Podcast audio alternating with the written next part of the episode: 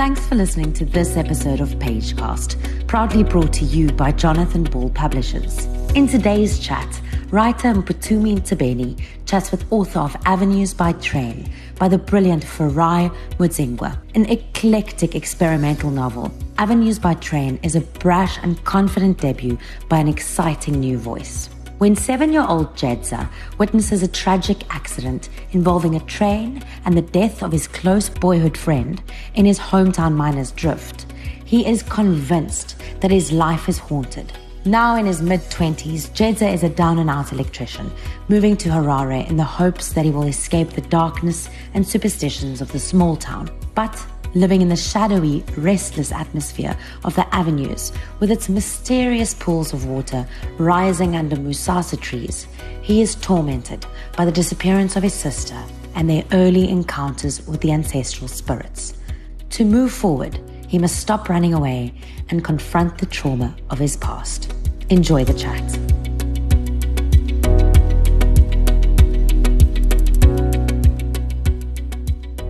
Good morning on behalf of Jonathan Ball podcast. I have a guest, wonderful writer from Zimbabwe, a writer of the newly published book that is called Avenues by Train, which is uh, published by Cassava Press. So I have as my guest today Farai Mudzingwa. Coming from Johannesburg, we are happy to have him in South Africa. My name is Mphuthumi Ntshabeni. I am a a novelist of two books, historical novels, The Broken River Tent and uh, The Wanderers, that are mostly about the historical history of the frontier wars in the Eastern Cape. My guest, Farai Mudzingwa, is a freelance writer. His short fiction has been published by Weaver Press, and his log form articles and reporting have been featured in Chimurenga Chronic, The Mail and Guardian, the Johannesburg Review of Books, Africa is a Country,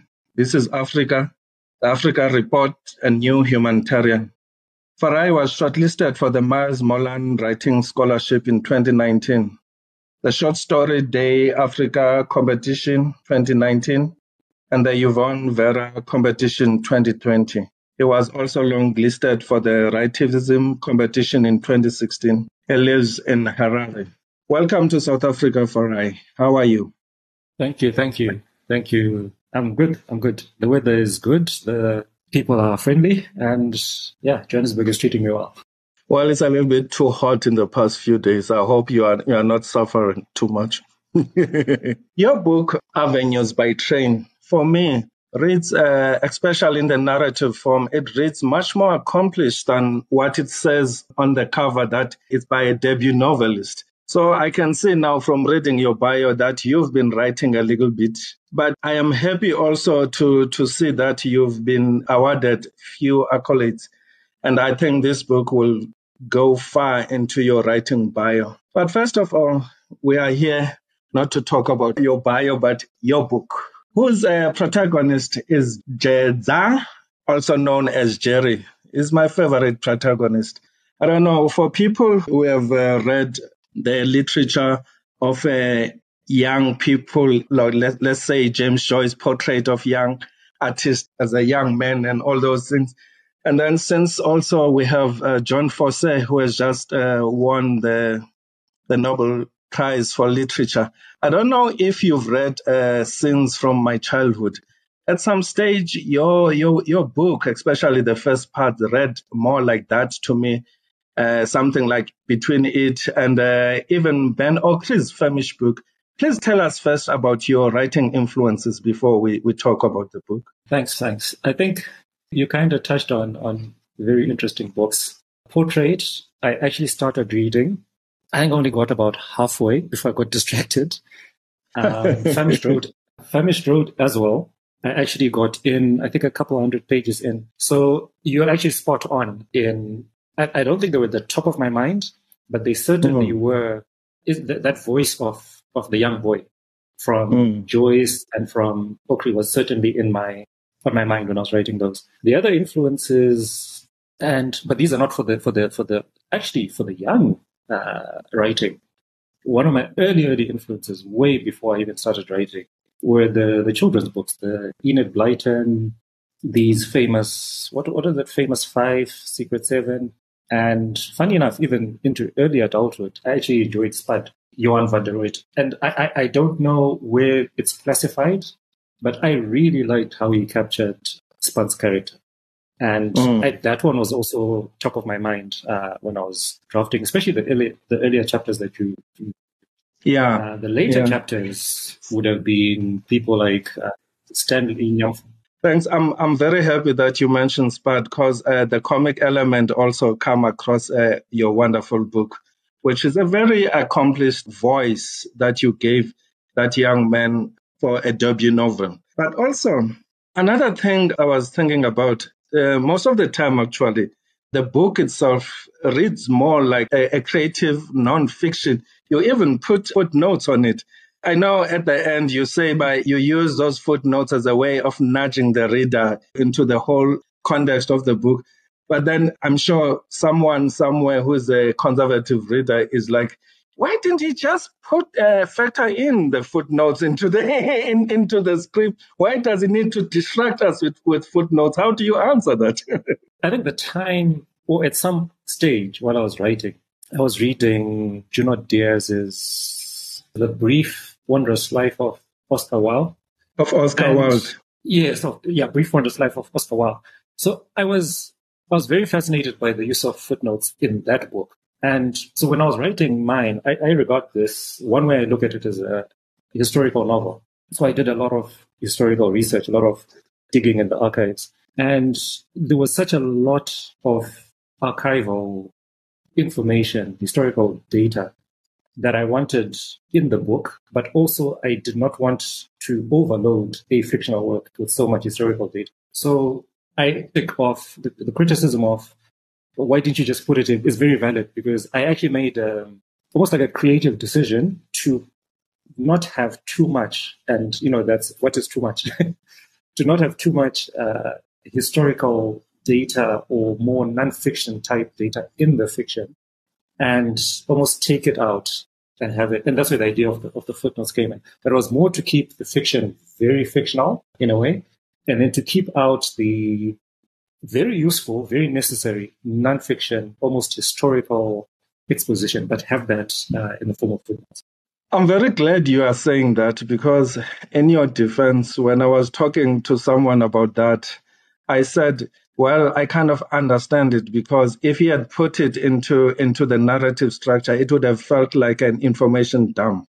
So I, I get it very well what you are, what you are saying.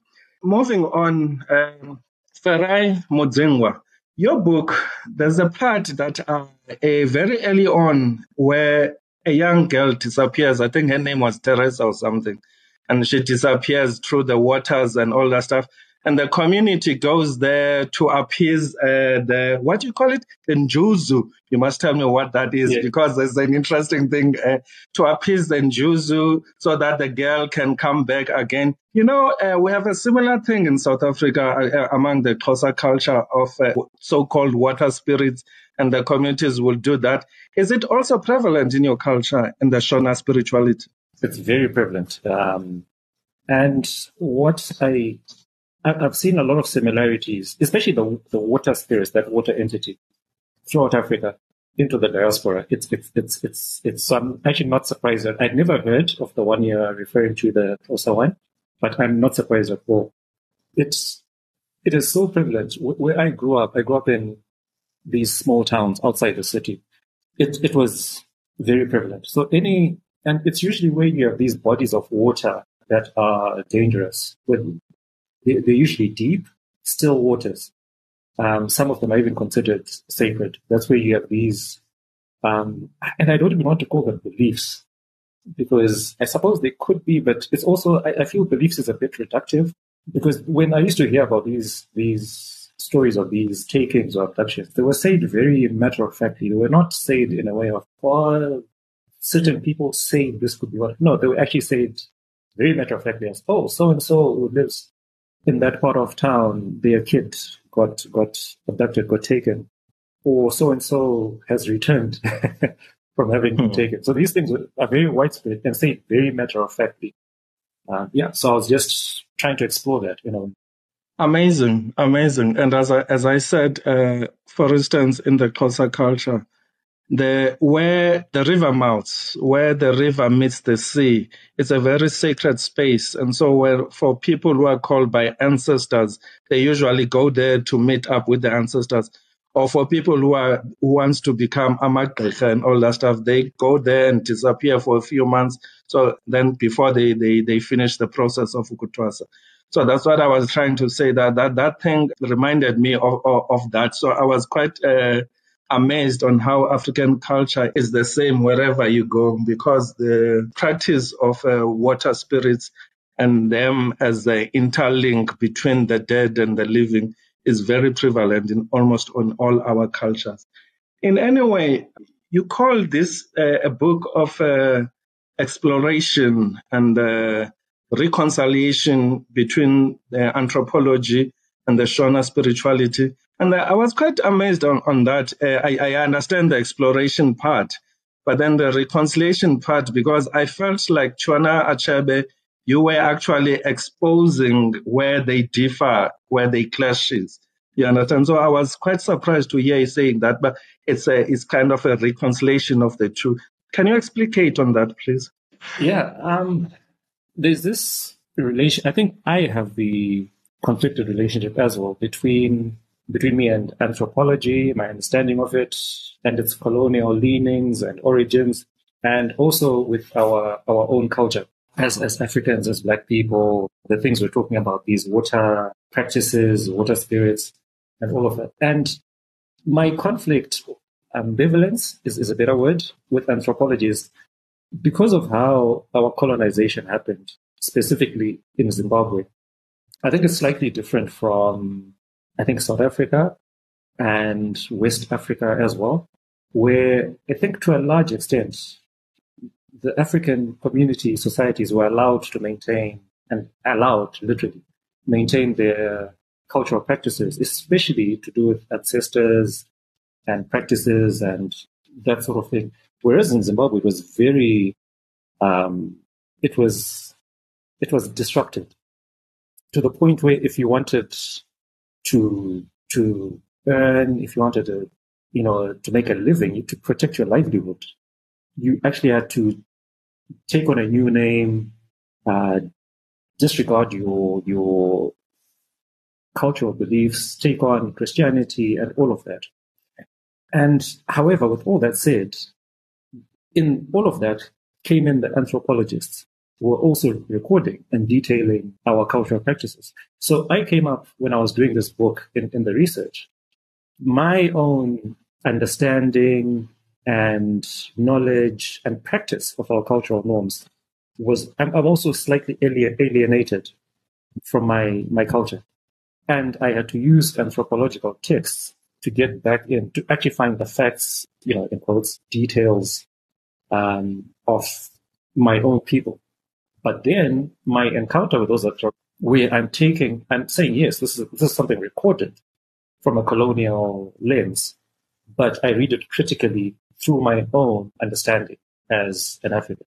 So yeah, there's, that's, that's the conflict. That's the delicate uh, line I was, I was trading there. Yeah, and yes, uh, I, I did, I did feel that you were trying to walk a very tight rope there and I mean, uh, as as you know, that uh, the field of anthropology has been problematic uh, towards Africans, but we're not going to go there today. We are not going to go there today.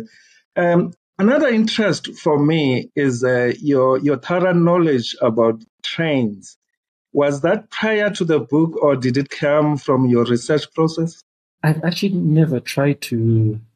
Yeah, I I I, I did not actually seek out knowledge about trains. Yeah, I think again, it it it probably comes down to growing up in a small town that is farming and mining based, and I was growing up in the eighties, and the main at that time, at that point in in, in country's history, rail transport was a big was a big thing.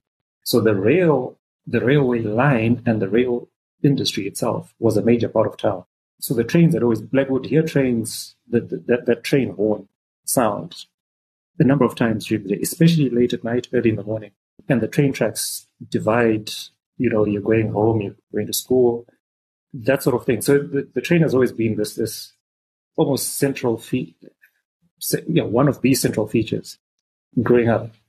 And but when I started doing this book, the, the research for this book, the theme, once I got the theme going, the train just became almost a, a recurring feature. It would come up. So when I'm digging the colonial archives, the, the, the wagons would come up. And then one of the driving features of colonization was this whole civilization project, which meant we want to extract, we want business, we want uh, to bring in things, we want to extract things. And one of the things they used to go on about was this is in the 18, no, late 1800s, was Rhodes talking about his, his, his train from Cape to Cairo, from Cape Town to, to Cairo. So the colonial expansion was that came through Zimbabwe was one of the driving forces was we're going to put rail, we're going to connect everything by rail. So that theme kept coming up. And when I was writing even the childhood uh, sections of the book, one of the driving memories was always, you know, the, the, train would feature, the train tracks would feature, the railway line would feature in my memories. So it was just this thing that was always there. Wonderful, wonderful. I could actually as, uh, as I read that your knowledge of trends was not uh, just a, a research based, it was more digested and it came through very well into the story naturally. So I really like that. Farai Mudzingwa, in your book, uh, Avenues by Train, the protagonist, Gary, seems to have a, a traumatic relationship with her mom. Do you, do you want to say something about that? because at some stage it felt a little bit too personal. Let me just put a disclaimer uh, because I, have had this question a lot. Jerry is not me. Jerry's mother is not my mother. upbringing. My, my mother was a very lovely woman. But I also notice there is, and this is not to, to, to, to blame mothers or fathers or parents. I think our, or my parents' generation they were products of their time. They acted how they acted because of what, you know, how they'd grown up, how they'd been nurtured, the environment they were growing up in, in colonial times. And they were parenting how they knew how to parent. But in all of that, you know, some of those interactions did not come across, did not happen well for, for the, for the children. And I was trying to explore that. There was a very disciplinarian approach to parenting that was prevalent uh, in the 80s and 90s. I, I'm not sure if it's if it's still there now. There's a lot of debate about you know disciplining, physical, what is corporal punishment, and all of that. But in the 80s, it was very one way. And what I also try to explore in the book is where that comes from. It's I I do not believe it's cultural for for parents to be tough and beat their children and all of that. And I, I came across a bit of research that, that, that linked the colonial discipline of, you know, this penal system of punishing crimes and punishing deviants and all of this that had to do with caning. Uh, I remember when I was a kid, if you were a juvenile and you, you know, committed whatever offense, they thought they, they understood, yeah, okay, fine, we're not going to put you in prison. But there was caning. You'd go to the to the police uh, camp station, and you get caned. And that is the same caning that happens in that happened in schools, and it was the same caning and beating that happened with, with, with our parents. So there's a disciplinarianism that came across in the 80s and 90s through these authority figures, through these institutions, whether it was school, the police, and parents that I was trying to, to go for. And there's also uh, this disciplinary angle that comes from our families, our parents trying to protect us from colonial authorities. So our parents would have had it really rough. My parents would have grown up in the 30s, 40s, 50s, 60s. And fam- African families had to manage and control their children. Otherwise, if they fell foul of colonial authorities, you know, they would get killed, they could die. So I get that protectiveness that, you know, and then Zimbabwe also went through a war in the 60s and 70s. Hmm. So coming out of that into the 80s, you understand why people have fear and this protectiveness, and it all comes from the trauma of Holland. And that's what Jerry's mother, you know, is, is using to, to, to parent. Totally. I get that. And the worst part is that uh, she combines that strict disciplinarianism that we grew up under with the later religious fanaticism that came with the born again era, which uh, fortunately I, I didn't get because I was already an elder by that time. But I know exactly when you painted that kind of thing, and I, I could see those kind of parents. And uh, the funny thing is that the Christians are very quick to point out uh, superstition among uh, Africans or African spirituality. But then they never think, how can I say, they don't examine their kind of uh, Christian superstition. Because uh, most of the time, when I look at this, especially with the so called born agains, and I see it more as superstition, and I define superstition as a belief in a supernatural power, and I mean, irrational belief in, in supernatural power without using your head. And that's what I, I, I detected and I detested in, in Jerry's mom. Do you feel the same way? Do you feel that sometimes perhaps the, the Christian tend to malign too much the African spirituality without looking into their own uh, understanding of religion also? Certainly, certainly. And it, it comes, remember our, our our colonization of Zimbabwe was mediated by by the Christians, by Robert Moffat and and the missionaries. They they were the, almost the interface between Rhodes and and the colonizers, you know, us as a people.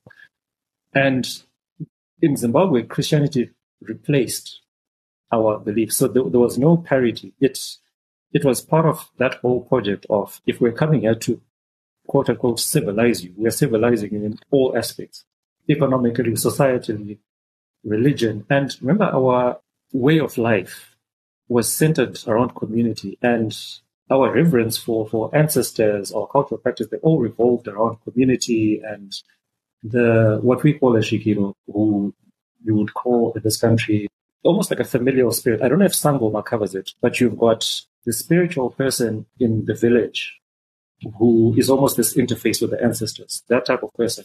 And they, they had influence over communities. And the colonial project could not work with these centers of power, with these that sat with these community spiritual leaders. So that had to be raised. And that's where it all went.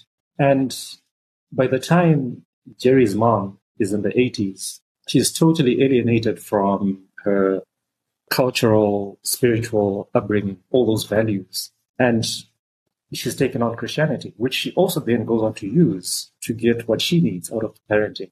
She, she channels this authority of this omnipotent God and these biblical texts to use, you know, to help her in, in, in parenting. Uh, the, Pente- the Pentecostals and the evangelicals will come even later are just, you know, magnitudes uh, greater, but still along the same line. Mm-hmm. I totally agree with you. You know, once I traveled to India with some friends, and most of them were British. And then, you know what surprised me most? The reverence that white people got from Indians. I couldn't understand because I would have expected the Indians to hate white people, but they treated them like almost like gods. And then I asked one of my Indian friends, why is this? his answer surprised me. He, he, said, You know, Indians have a strange nostalgia for the British era epoch because then it introduced order into, into India. There was order, things were working, trains were, were, were operating, supermarkets had food, and all that stuff. Reading your books, I, I sometimes felt like uh, it's as if you yourself, and actually not you, your protagonist, was hungering for the time uh, where there was order in Zimbabwe and all that stuff. Am I too wrong on this? So I, I take it you're referring to, to Jerry when when he's younger, like the first three chapters or so. Basically, I'm not even talking about the interaction with other races. I'm just talking about uh, the fact that uh, he's always looking back rather than looking forward, which I understand, which I understand because things had fallen apart so he's always had this nostalgia that when he was growing up in the 70s, the trains were moving and everything else was operating, and the supermarkets had food and all that stuff. That's what I mean. Yeah, yeah. So, so with that, there there are two things, and I'll just try and hold the second one in my mind. Yeah. the first one is So what you'll find is when the first three chapters, I think the first one actually Jerry's not born yet, 70s, and then mm. 80s and 90s, the second, the second and third chapters. There's what I was trying to convey there is the childhood nostalgia. So mm. when we're children, we, we are just kids. We're experiencing the world as it is. We're, we have our parents, you know, siblings, grandparents. You, you don't yet have the overall context of what is happening beyond your your experience of life. Yeah. So when you're a kid, there's this bliss of you just want to wake up, you want food. Once you've had food, exactly. you want to watch TV, you want to go play. Yeah, you want to go play with your friends, you want to do. And when that is done, you want to come home, you want to sleep. Your worldview is very limited. You know, you don't have the broader context of what might be going on outside it, it's good. I think uh, parenting, growing up in a, in a secure family, should do that. It should shield you as a child. You're not supposed to be too aware of the negativity out there. And then there's there's two things that happen. Uh, that's also how I look at this this, this novel as, as a coming of age. Jerry grows up, firstly. So, and this is the second part. So, as a grown up, he is reflecting on his younger life, his past. And he's realizing, yes, things were working, things were going well, whatever, but he's also coming to the realization that things were working in a certain context. Uh, we'd inherited a certain society that was working for, you know, some people and define working because that working also disrupted other people. So there's all that going on. And then there is the genuine grievance for what is not working or working in our country. So complaints about basic infrastructure, water, roads, education, health, that criticism does not necessarily mean I want what we had. It's criticizing what is happening now, what is going on now, without hankering for the past and all its complications. Farai Mudzingwa, in your book, which is uh, one of the best books I've read for by any debut writer this year. You you say that music, especially uh, Mbira music, plays a particularly role in your writing process. Do you want to talk about that a little bit for us? Certainly, certainly. Uh, thanks, thanks for the kind words. I think there's a, well, I feel a certain connection with music in general, but Mbira music in, in, in particular. And just, just a little digression. I think when I first started listening to Thomas Mapfumo, who you will see is, is, is quoted throughout the book and even in the acknowledgement section, I actually realized that this, and Thomas Mapfumo, for those who may not be familiar with him. He's just think of Oliver Mtukudzi, who I think is the, the bigger, more well-known export from Zimbabwe. And Mapfumo is, you know, similar in stature, but going back to the 70s and 80s and the 90s. So in any case, when I started listening to him, and we had records all over the house, you know, the LPs, I realized that the songs of his that I liked were the ones where he did they were actually based on Mbira music that had been transposed onto electric guitars and drums and the bass guitar uh, and that sort of thing.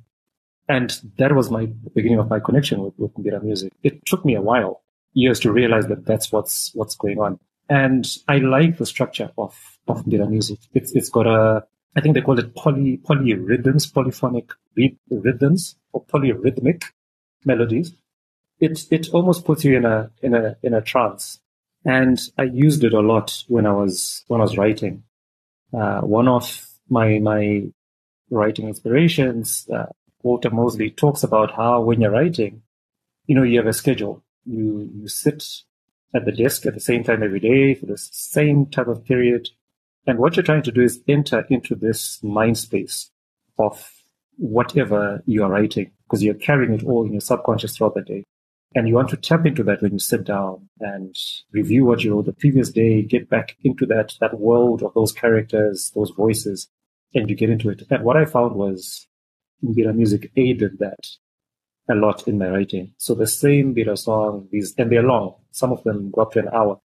And it, I would just sit down, put the song on, and it would just 10, 15 seconds, I'm back in that mind space of the book. That's how I used it practically. And then in the book and in Shona society in general, Mbira music is almost the music of, of spirituality.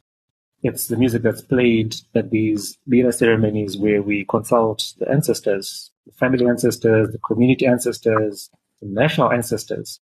It's usually to a to Mbira music. And what you'll hear is different ancestors have their favorite songs that when those particular songs are played during that ceremony, that is what entices them to, to present themselves. So there are a lot of layers at which uh, I used Mbira music in, in this book. Wonderful. This again translate and coincide with our own culture also because the drum beat and all that stuff, you know, that we've been told that if you want to communicate with the ancestors, there must be a drum beat and all that stuff. In any case, you talk about entering into a, uh, into a trance. So are you one of the writers who regards himself as a medium, a medium of ancestors or whoever? Oh no, no, not, not, not at all. I wish that was me. I would love to have that in my in my bio, in my CV. But no, I'm not. It's a very interesting concept when, because I heard this from an American writer who was talking about tapping into your subconscious. He refers to writing almost like a spiritual process. And so when I'm talking about a trance, yes, there's that overlap where in spiritual settings where you have ancestors arriving and you know people are dancing, entranced, uh, ancestors are speaking through people who are also entranced. I think music can do that. I think certain cultural expressions can do that, and I think getting into it when I'm writing, I think I've seen musicians get into that that zone where they are, especially jazz musicians, where they're performing a piece and they're improvising, where they're yeah. in that zone and they're just flowing and I think there's different crafts and practices and cultural expressions, artistic expressions, where you get into that state. I wish it was ancestral. Would, I would love to have ancestors by my side while I'm writing, but mine is more of a, I, I don't know how to explain it, but there is an, I do enter into a, a state where it's like an unbroken flow of in my subconscious level, where I'm just tapping into things I've written, things I want to write about, and I'm inhabiting these characters and spaces. I'm in this space and I'm just putting things down on the page and then to, to edit later. I totally get you. Trust me, I understand what you say. A topic for another time between the both of us when we're having coffee. Uh, lastly, let me ask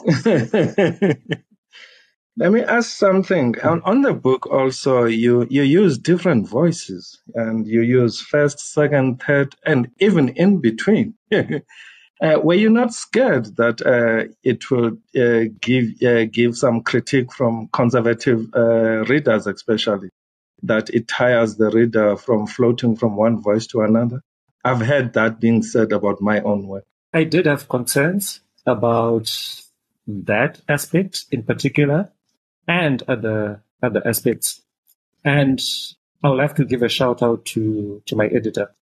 She understood exactly why those voices were necessary in their multiplicity. And it also comes down, funny enough, that you mentioned the, the question, I think, before this one about the Mbira music, that the, the polyrhythms I mentioned, Mbira music is a communal is a communal, it's not a performance for an audience. It's, and I think it's the same thing that you talk about the drum in Xhosa musicians perform, everyone takes part, everyone sings. There's no who can sing, no, exactly. everyone sings, everyone performs, those who play. Yes, and you get different choruses. One drum plays something, one Mbira plays something, uh, one, those shakers, I'm not sure what they're called, also they, they play something, and then you've got different types of vocalizations, mawongera, I forget what the other one is, and then you've got this call and response. There are a lot of choruses going on. And I wanted that multiplicity of voices also in, in, in the story. So, for instance, one character will have a very intimate POV where they, they are feeling things on their skin, they're smelling things. Uh, it's a very visceral within 20 centimeters of their body. They're feeling all these things, experiencing all these things. And then they're also experiencing things further apart in the country in general, things that have been happening over 10 years. So there's all these in and outs. And then you've got, I think one of the chapters with the these choruses type. It's not the only one. It's, it's there's the one where Jedza arrives in town. He's he's going moving to to the avenues.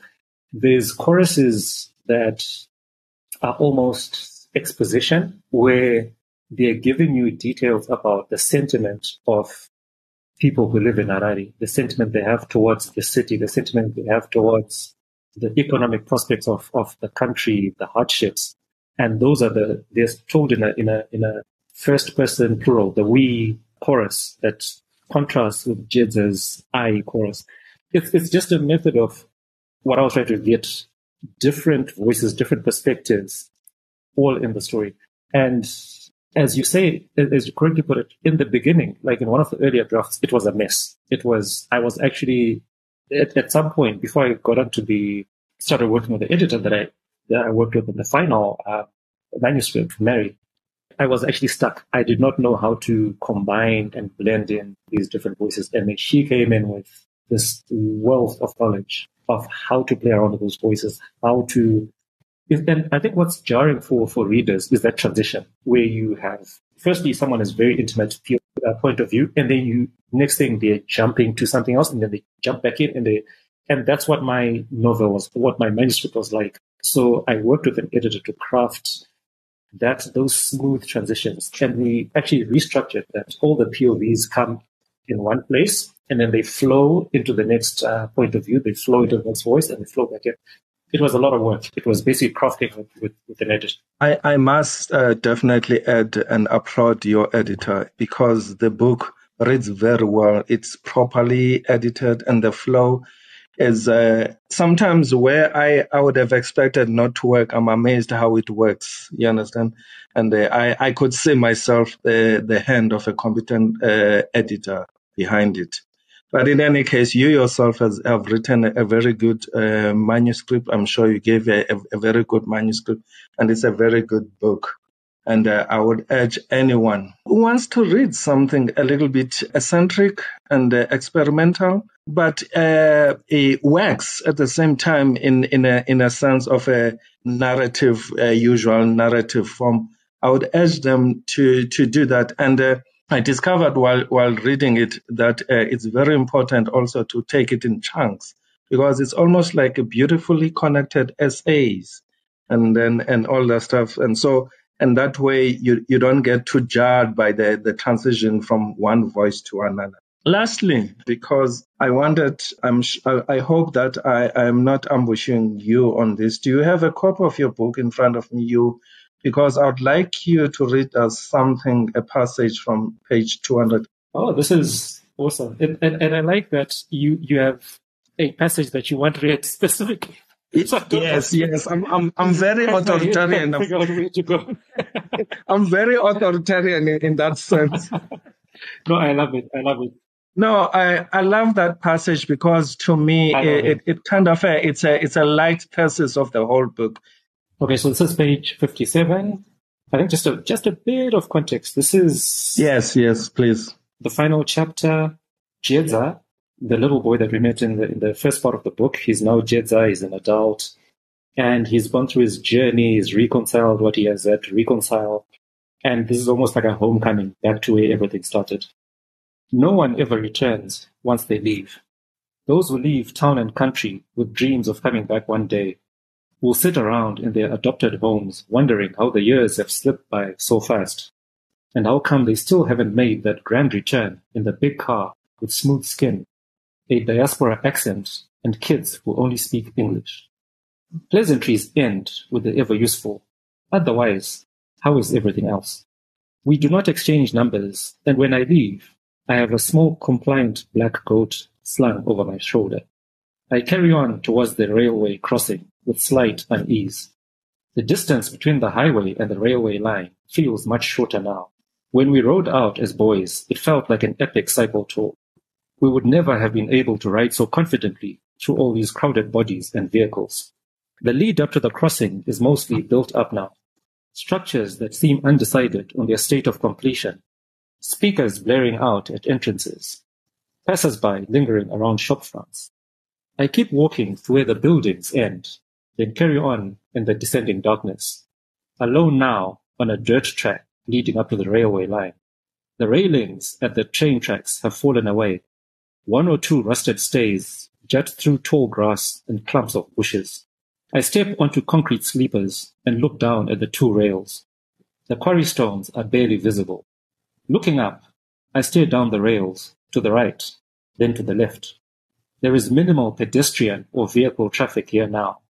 The new main crossing is a distance farther down to the right.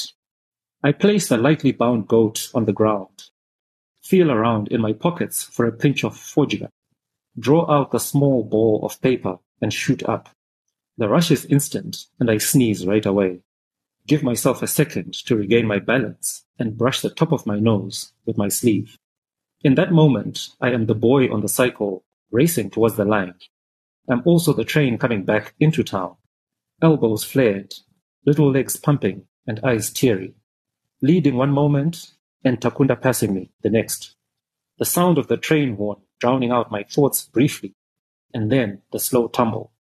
The tumble that has been locked away in some vault within me, and the fog horn that sounds an alarm every time my mind wanders towards those memories. I go down on my knees and clap, as instructed by Mbuyadzia. My cupped hands boom in the recess of the approach to the tracks. Wonderful, wonderful. Thank you, Farai Mudzingwa.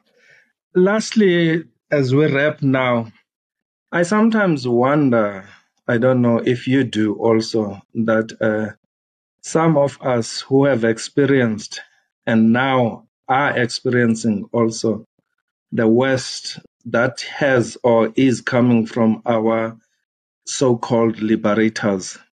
That anybody blames us when we sometimes hiccup, and I mean hiccup in a faulty way, when we dream in a nostalgic way of the past that worked, as the Indians will call it that. But in the past, the British they they they, they brought uh, they brought us order.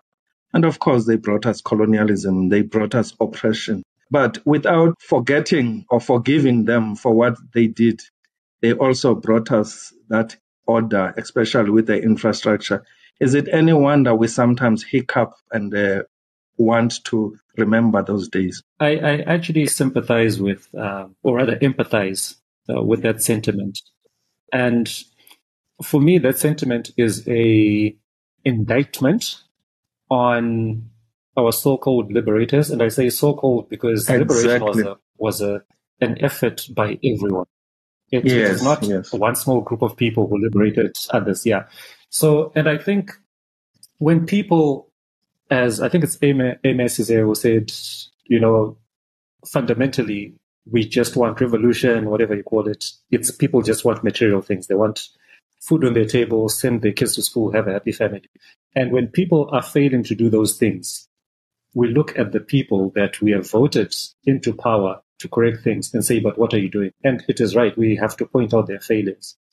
And by the time people are looking back and saying things were better then, however faulty that may be, I think for me it's an indictment of the failures, how the people in power have failed the people they represent. So I empathize with, the, with, the, with those people. I totally agree with you. And in our parents, that, that is very common because our parents grew up under that system. And of course, uh, sometimes we forget that but things, even that order worked only for a certain people, not everyone. So the lights were on for the white race. The taps were flowing for the white race.